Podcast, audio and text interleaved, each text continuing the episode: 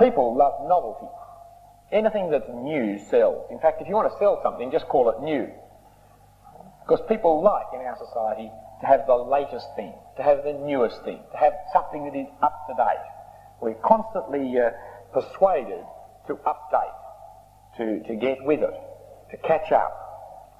It's like my milkman, of whom I've mentioned earlier, who always asks me, what's new in the church?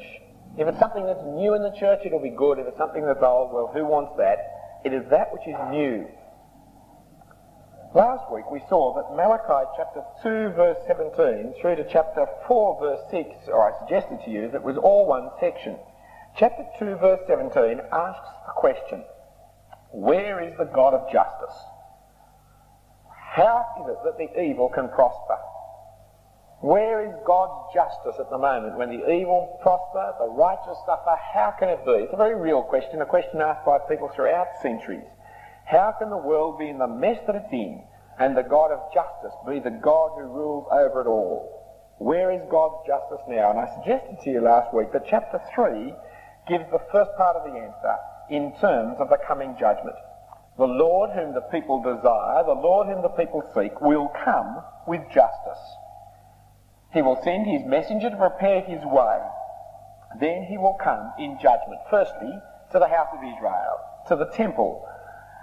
There he will bring his justice. You want God to set the world right? He will set it right, starting with you.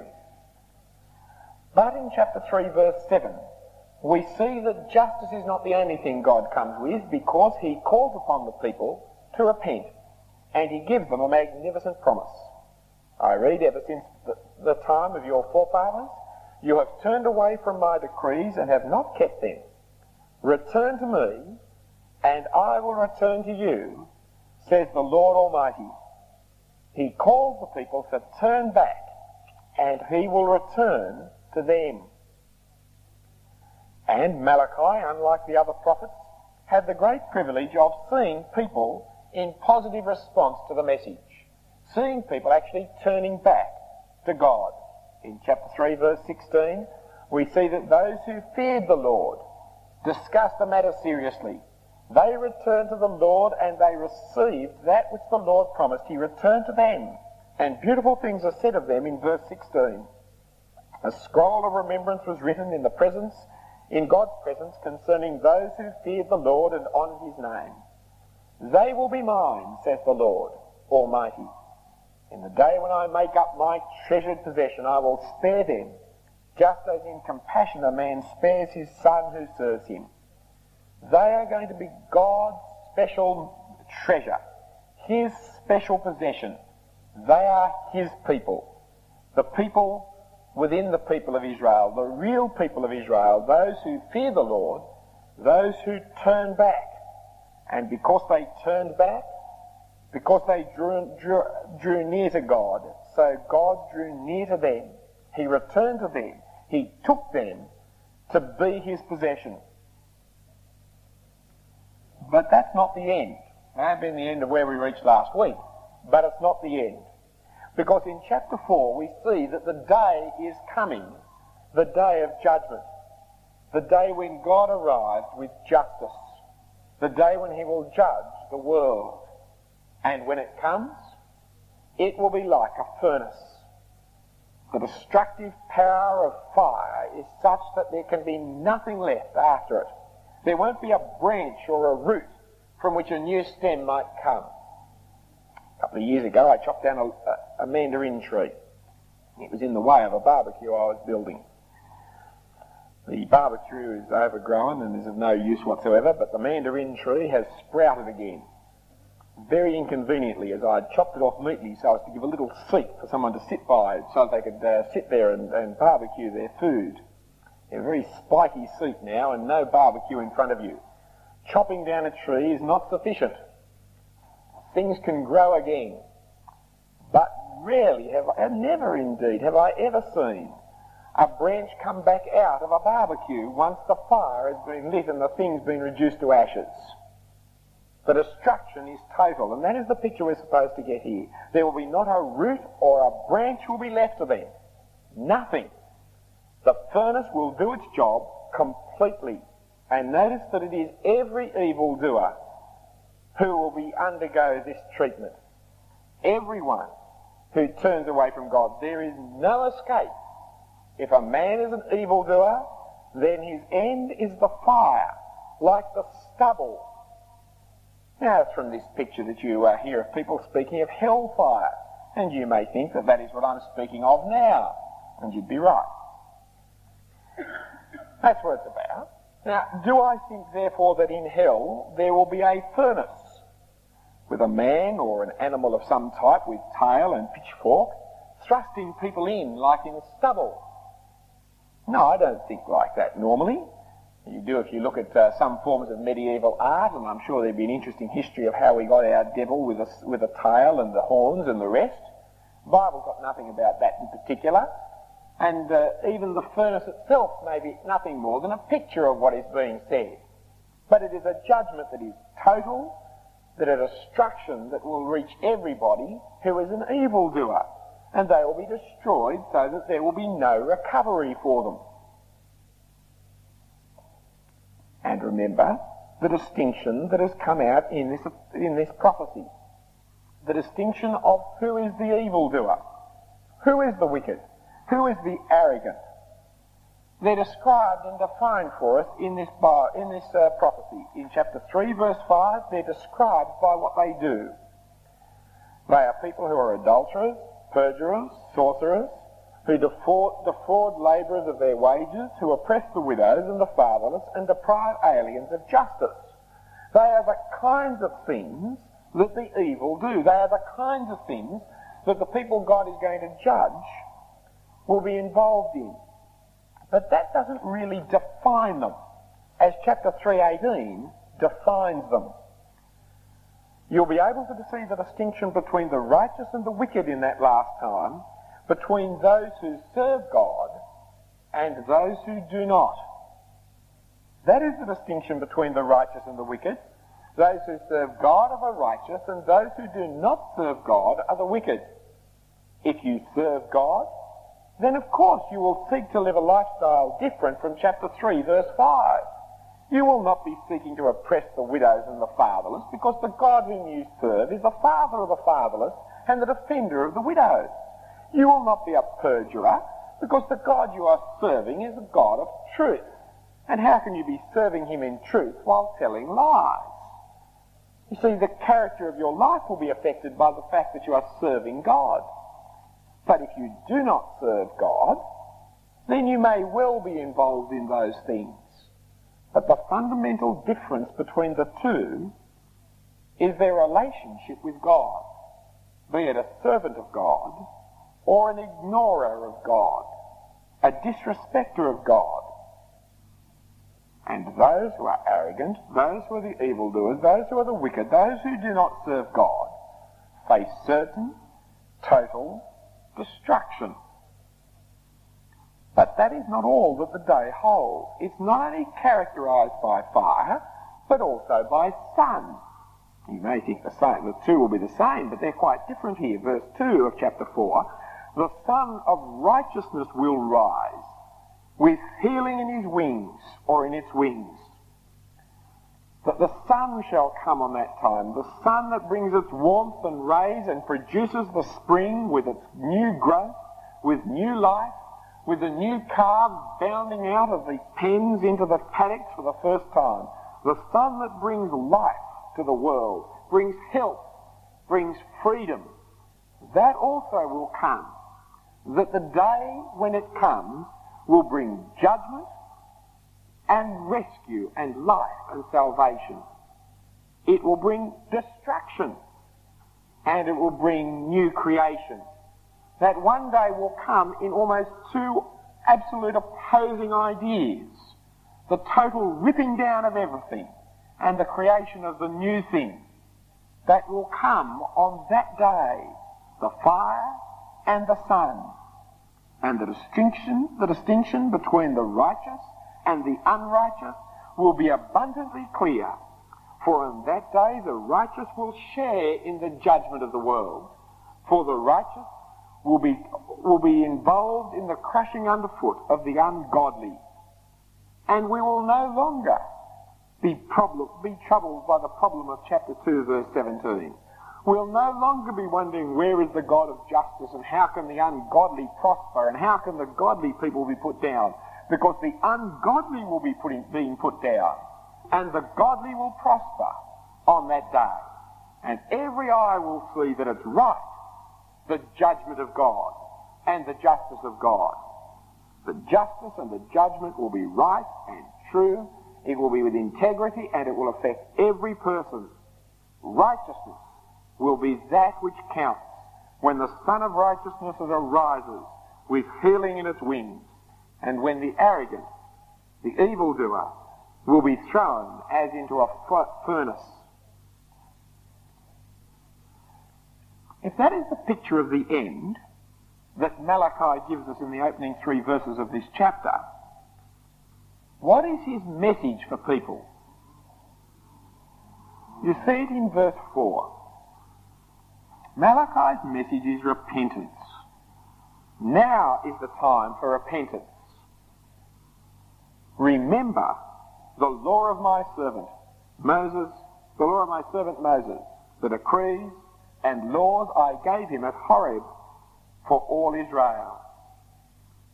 Repentance is not feeling sorry. I know I've gone over this point on many, many occasions, and I will need to go over it again and again, because it is so common in our society to think that repentance means being sorry, and it feeling sorry, and it doesn't. You may feel sorry for things that uh, have got have got nothing to do that are wrong. I feel sorry for overeating this day at lunchtime. It wasn't that I was actually gluttonous. I did it for good and right reasons, but my stomach makes me feel sorry. I can feel sorry for being out in the sun too long. I get a bit burnt. I took the family out on the last Sunday of our holidays, and it was a very, very hot day, and the weather forecast, which promised us a cool change at eleven o'clock in the morning, didn't come till ten o'clock at night.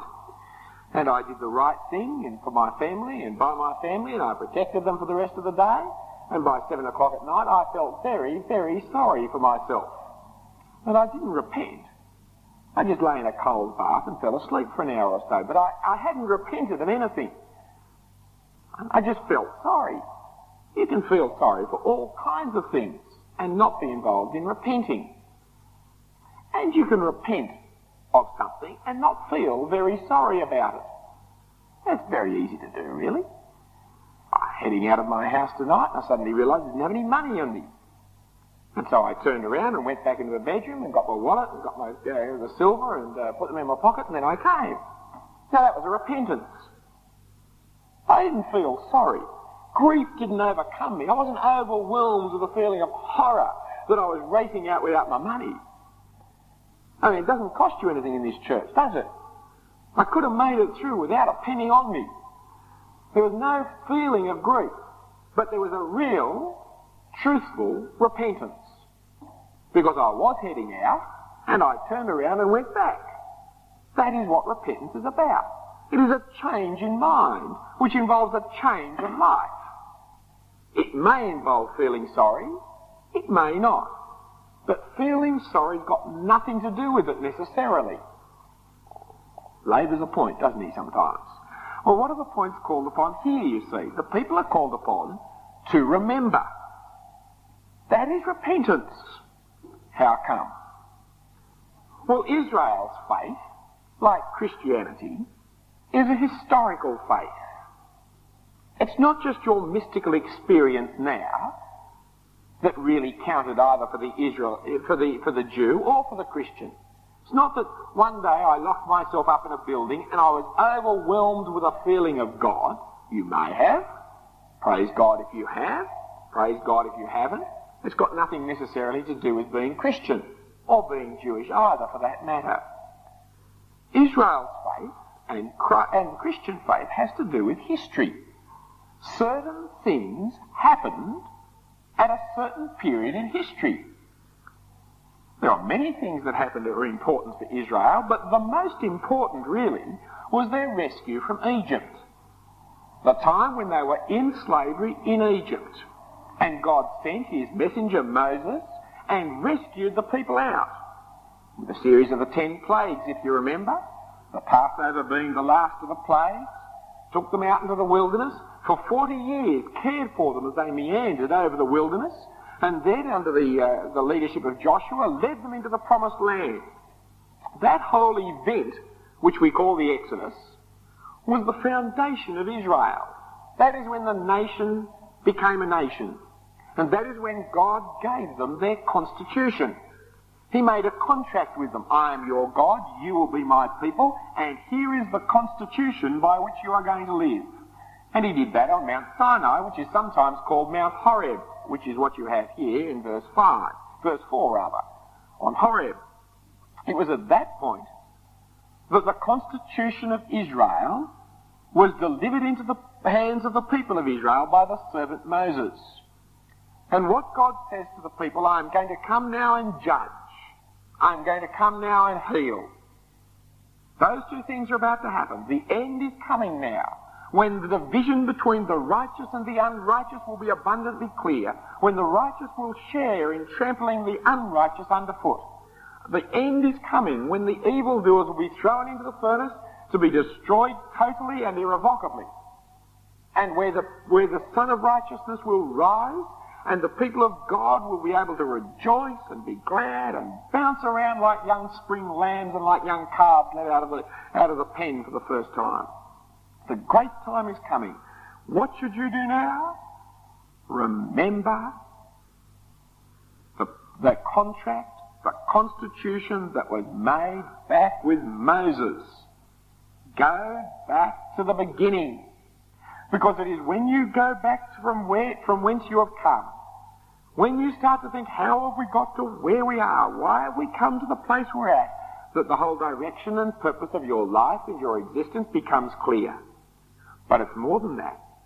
In that great rescue, I told you what you are to do and how you are to live. I laid it out for you. The classic statement, of course, lies in the Ten Commandments, but that's only one small part of it, of the law given by God to Moses and the people of Israel.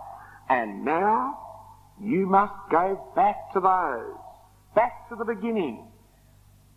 That is the character, back to Moses and Horeb and the law. Judah is now about to meet with God. This was the ideal time to remember the time they met with God in the beginning, in the wilderness, and to live the way he told them to live then. But in verses five and six, when we see this visit of God, we find the visit is going to be more complicated than we expected, because it's a double visit. Firstly, God is going to send his messenger. The messenger Elijah comes. Now there's much speculation as to why it is to be Elijah or and not Isaiah or Ezekiel or Jeremiah or any of the other prophets. But as you're not told there, I will spare you of the speculation. You are told there why he will come. Verse six makes it clear. He will turn the hearts of the fathers to their children, the hearts of, their, of the children to their fathers, or else I will come and strike the land with a curse. He comes to prepare the land, to prepare the people, so that when God comes, it will not be with a curse, but with healing. They are facing the possibility of curse or help. The ministry of Elijah is to prepare the people so that it be not the curse. And how is he to prepare the people? By preaching for repentance, by teaching repentance, by involving them in repentance. They are to turn their hearts, the children to the fathers, the fathers to the children. It may be that they're supposed to be improving family life, but it seems to me that that is a great unlikelihood. There, certainly it is part of God's character that people live in happy family lives, and certainly at the end of chapter two we find out that there is unhappiness in the family life, and that godly offspring are not being produced because people are practicing a, uh, divorce and adultery so freely. But that does not seem to me to be the ministry of Elijah. Rather, I take it that he is to, to be turning the hearts of the children back to their forefathers, Abraham, Jacob and Isaac, back to Moses, back to the very constitution of Israel itself. Tuesday the verse says something different to that. It also says you're to turn the fathers to the children. How can you turn Abraham back? How can you turn Jacob back? How can... That's not so hard either. For the prophets such as Isaiah, and I'll give you a reference that you may like to check me out later on the matter. Um, sorry, I've got to find out my notes here, which is a bit tricky. Why do I write so small? Isaiah twenty-nine, twenty-two and twenty-three. Isaiah twenty-nine, twenty-two, twenty-three. You'll see that, that Jacob actually bewails his children. Jacob has been dead many centuries. But the people are living in such a fashion contrary to the word of God that he is disappointed in them. Or you find in John chapter eight, verse fifty-six, that Abraham rejoices to see the day of Jesus. That the patriarchs, the fathers of Israel, are not beyond consciousness of what is taking place in the here and now. And they rejoice when they see the ways of God being performed in the people of God, and they are sorrowed when they see the ways of God being rejected by the people of God. And so the ministry of Elijah is to bring the people back to the fathers, and thus bring the fathers back to the people. It is the idea of restoration in the land. And then, when the people are prepared, the Lord will come, bringing judgment and health. Well, how and where do we see such things fulfilled? Still the world awaits for judgment. Still the world awaits for God. Still the unrighteous prosper, and still the, the godly seem to suffer. Where do we see it? The claim of the New Testament is that John the Baptist was the promised Elijah. That is the claim of the New Testament. He wasn't Elijah in person, reincarnated somehow, brought back from the dead. You know that by several ways. For example, in John chapter one, when he is asked, "Are you the Elijah?" John the Baptist says, "No." That's a surprise, because everywhere else you're told he is the Elijah, but when John is confronted himself with it, he says, "No, I'm not." You also know it from the, the Mount of Transfiguration, which is in uh, Matthew sixteen and Mark nine and somewhere in Luke's Gospel, I'm sorry I've forgotten where, where Jesus is transfigured and Moses and Elijah are there beside him. John is not Elijah, physically, the same person Elijah, but he comes in the spirit of Elijah. That is what is told to his father Zechariah in our second lesson this evening in Luke chapter one verse seventeen.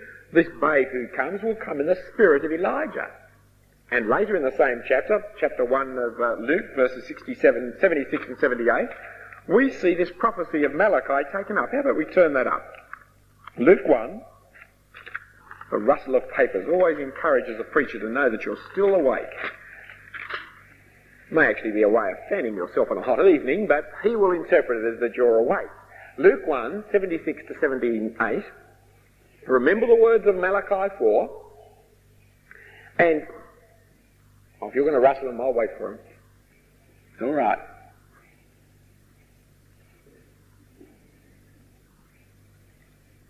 "And you, my child, will be called a prophet of the Most High." This is, sorry, this is Zechariah speaking to his baby who's just been born, John the Baptist. "And you, my child, will be called a prophet of the Most High, for you will go, go on before the Lord to prepare the way for him, to give his people the knowledge of salvation through the forgiveness of their sins, because of the tender mercy of our God, by which the rising sun will come to us from heaven, to shine on those living in darkness and in the shadow of death, to guide our feet into the path of peace." See the picture of the rising sun bringing health to the nations. And that will come with God. But before God comes Elijah, whom is John the Baptist. And so repeatedly, Jesus identifies John as the Elijah. Matthew eleven fourteen, Mark nine thirteen are examples of it. And what is John the Baptist's message? Very simple. It's summed up in one sentence. Repent, for the kingdom of heaven is at hand. That's his message. He was calling the nation to repent. And if you look at Matthew, you'll find that it's all about who is the true son of Abraham. Who has Abraham as his father? It's not the Jew. It's not the Israelite. No, he doesn't have Abraham as his father. God could raise up from the stones of the desert children to Abraham. It's the ones who repent, who turn back. They are the ones who fear the Lord, who are the children of Abraham. And so John does this ministry of restoring the hearts of the children to the fathers, and makes Abraham glad that such a thing should happen. John prepares the land. But once you identify John as Elijah, what comes next? What you're expecting from Malachi four is the judgment of the world. And that is clearly what John the Baptist expected. For he preached that there was one coming after me, of whom I am not worthy even to bend down and undo the thong on his, uh, the latchet on his sandal. There's one who's coming after me who is much greater than me. His winnowing fork is in his hand. What do you do with a winnowing fork but to separate out, separate out the wheat from the chaff? And what do you do with the chaff but throw it into the furnace that it may be burnt? The, the judgment was exactly what was expected. The Son of Righteousness rising with healing in his wings. You've heard that phrase, haven't you? Where have you heard that phrase? I know it's in the Bible. Where have you heard it? Because apart from Malachi four, it doesn't happen anywhere else. Where have you heard the Son of Righteousness with healing in his wings? Thank you very much. Hark the herald angels sing. That's where you get it from. At Wesley knew how to write hymns. Of course, when you check them out, almost every phrase comes out of the uh, out of the New Test, out of the Bible somewhere. And Hark the Herald is about the best carol we've got, which is not so much because most of them are crummy theologically, but that one's a ripper actually, because it actually says all the right things. Most of them are just sentimental tunes that we love because it's all snowing outside or something like that. Good King Wenceslas, that really kills me, that one. You don't even know when the Feast of Stephen was, do you? Who knows when the Feast of Stephen is? twenty-sixth of December. She comes from the Northern Hemisphere, you see. That's the only time the snow lay all about deep and even. What's that got to do with Christmas, I ask you? Yeah, well, never mind. Now, Hark the Herald Angels got it right. You see, because John is expecting the Son of Righteousness to arise with healing in his wings, and for him to come with his winnowing fork in his hand. Here is the godly man in prison. There is the ungodly man Herod, out there the king of the land. It's just like it's always been. And so he sends a message off to Jesus and says, are you the one, or do we look for another? Have I made a mistake? I picked the wrong baby. Could it possibly be that, you know, it was wrong? That, that was a dove that actually descended on you at the time. Just coincidental. Should I look for another? Because where is the judgment? Where is the salvation? And Jesus replied and said, look at the salvation.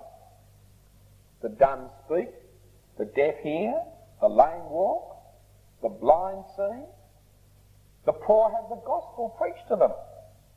But you say, where is the judgment in it? Well, flip over again, shall we? John chapter twelve is a good passage, because you pick up both ideas in John chapter twelve. John chapter twelve. The Greeks come to Philip who, and say, we want to see the, the, the uh, master, and uh, Philip goes to Jesus. Jesus says, no, now is my hour come, in verse twenty-three of John twelve. The hour has come for the Son of Man to be glorified, he says of himself. And I tell you the truth, unless a kernel of wheat die, falls to the ground and dies, and so it pursues. Verse twenty-nine, the crowd does not hear the voice that comes from heaven. They just heard a noise. Some think it was an angel, some thought it was thunder. Verse thirty, Jesus said, this voice was was for your benefit, not for mine. Now is the time for the judgment on this world. Now the prince of this world will be driven out. But I, when I am lifted up from the earth, will draw all men to myself. He said this to show the kind of death he was going to die. First point, that in the death of Jesus is the judgment of the world. How is that? Because when Jesus dies and rises again, he conquers the power of evil.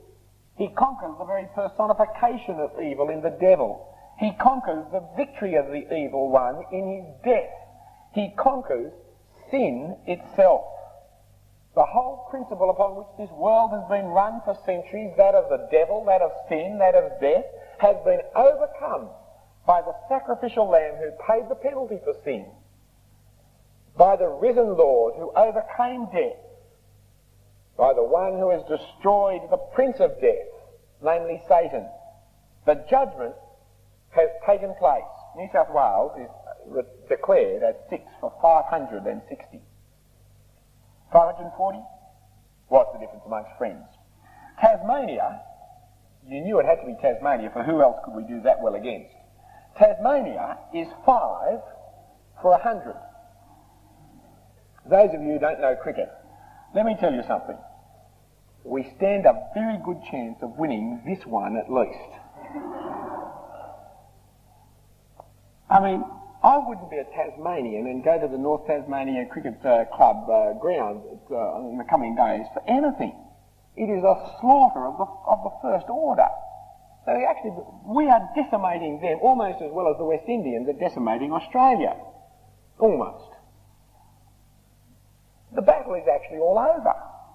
It's an embarrassment. Oh, a few things could go wrong because in this world we're not God. I mean, it could rain. That would let the Tasmanians off the hook.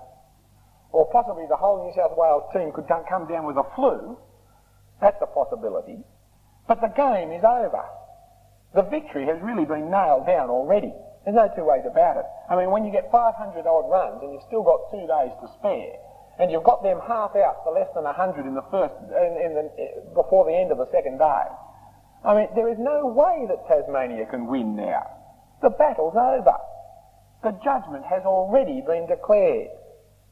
Those of you who can't follow that, it's like playing a game of soccer. There might be some people who are sufficiently uh, philistine not to follow cricket, yet still follow soccer. It's like playing soccer and it's ten minutes from the end and the score is two hundred to nil. I mean, there is Buckley's that anything can happen now to save you.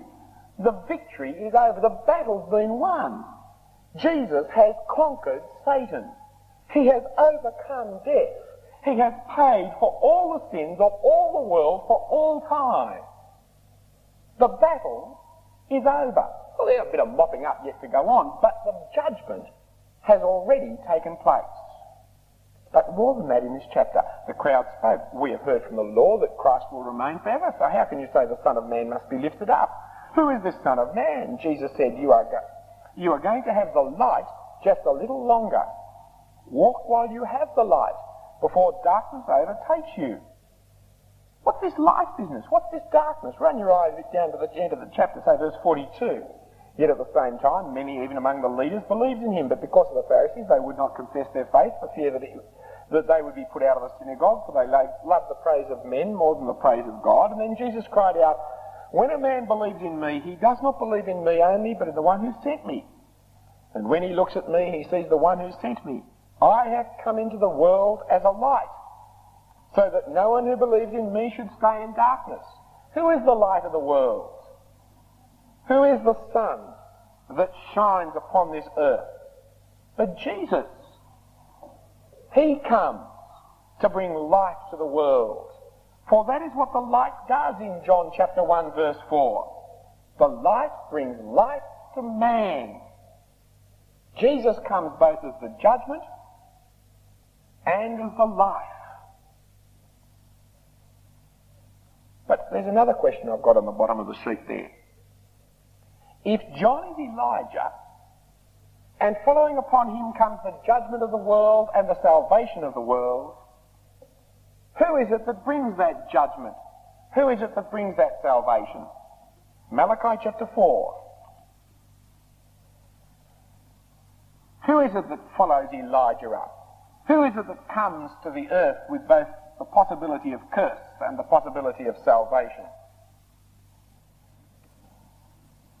He is the Lord. That is the one. He is the follower of Elijah. For Elijah goes before the Lord to prepare the way of the Lord. And to whom do we profess and confess Jesus to be? But the Lord.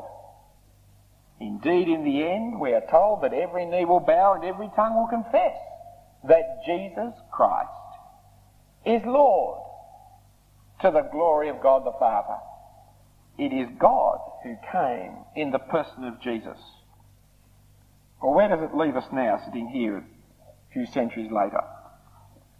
We're fundamentally different from Malachi and his generation, because now, at this time, we can share in that to which he looked forward. Now, we can either be saved or lost.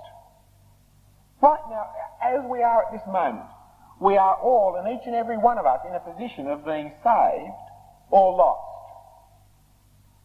The mopping up may not have taken place. Christmas road toll, that takes its effect on some mopping up, and uh, in the end God will return in the person of Jesus and uh, mop it up finally and utterly. The mopping up may not have taken place, but the judgment has already been declared. The salvation has already come, and we either sit under the, under the healing warmth and light of the Sun of Righteousness, or we sit in condemnation facing the furnaces that will make Belsen look like a Sunday school picnic.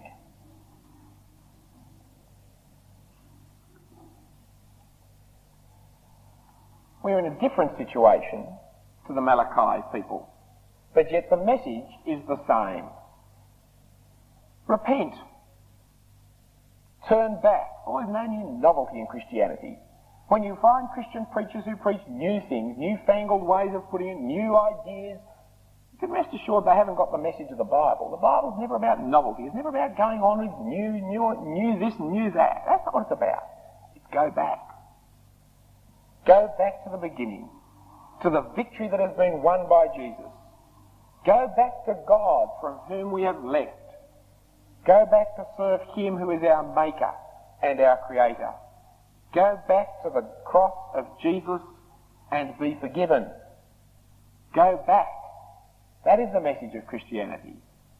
Go back before it is too late. So the message of Malachi is the message of Jesus, the message of John. Repent, for the kingdom of God is at hand. But the fundamental difference is that it's not just about to happen.